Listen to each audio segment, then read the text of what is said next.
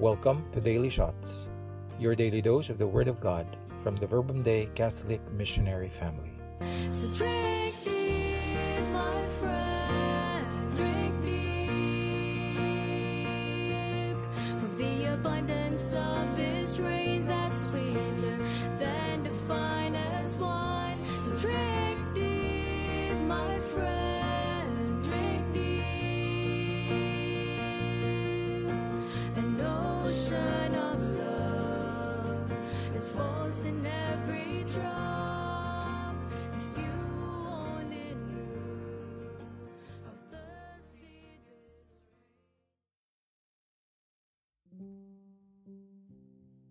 Hello everyone, this is Antonio, and today I will be sharing with you some guidelines for prayer based on the Gospel of today.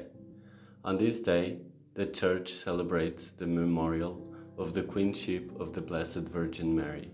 So, in many countries, this is the suggested Gospel of today. It is Luke 1 from the 26th to the 38th.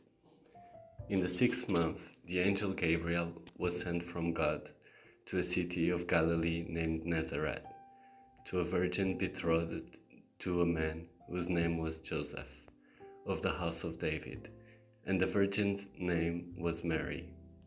And he came to her and said, Hail, full of grace, the Lord is with you.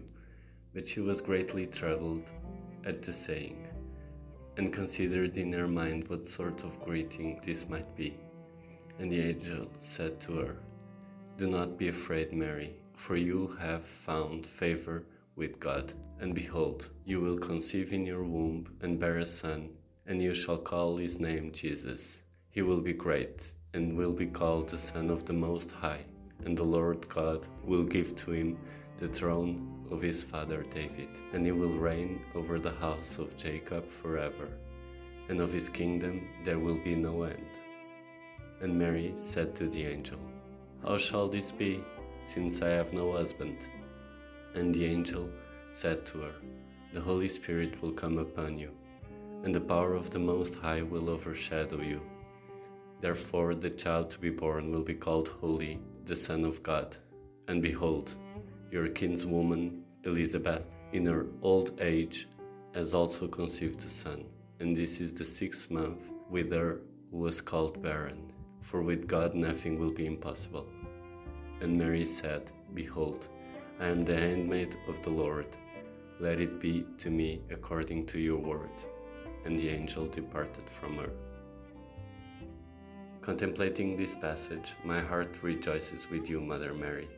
Thank you for saying yes. Thank you for letting yourself be guided by the Spirit into such wonderful vocation. Thank you for bearing our King. Thank you for believing.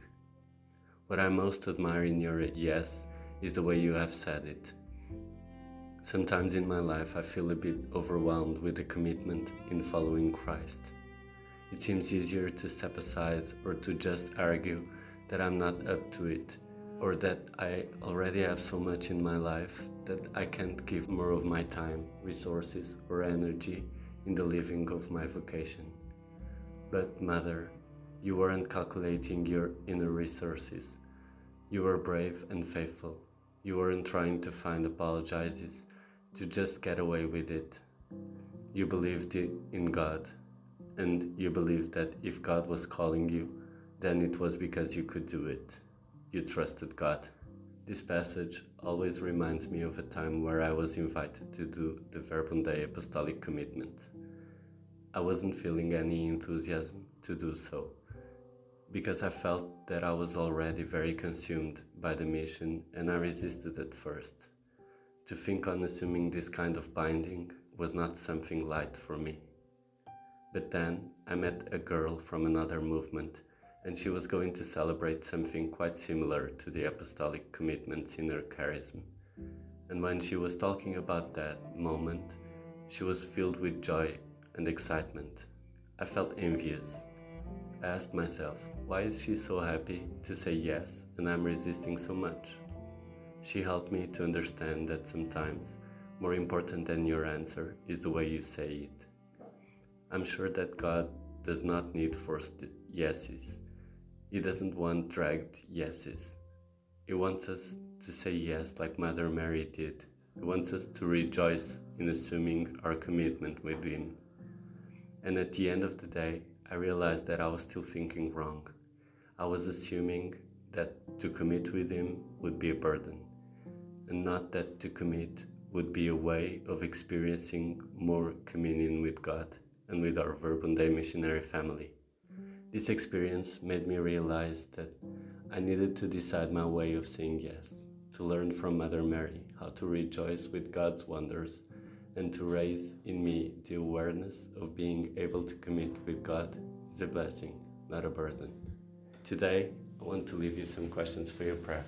What are the commitments that I'm called to assume every day? How am I saying yes to the Lord's plans for me? Glory be to the Father, and to the Son, and to the Holy Spirit, as it was in the beginning, is now, and ever shall be, world without end. Amen.